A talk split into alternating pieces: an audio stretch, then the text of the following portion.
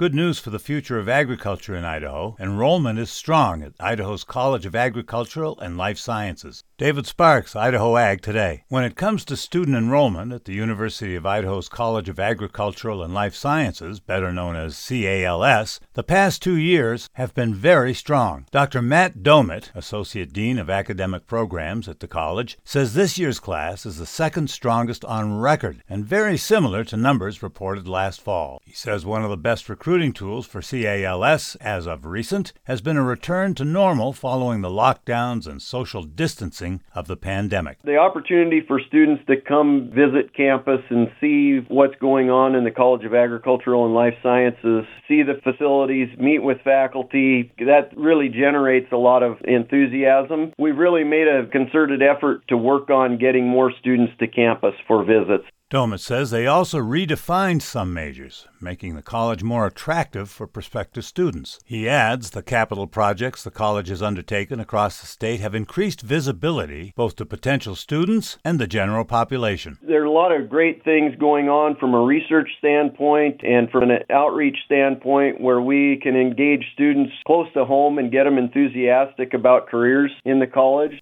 The college currently enjoys a population spread across the classes, which means good things for the future. David Sparks, Ag Information Network.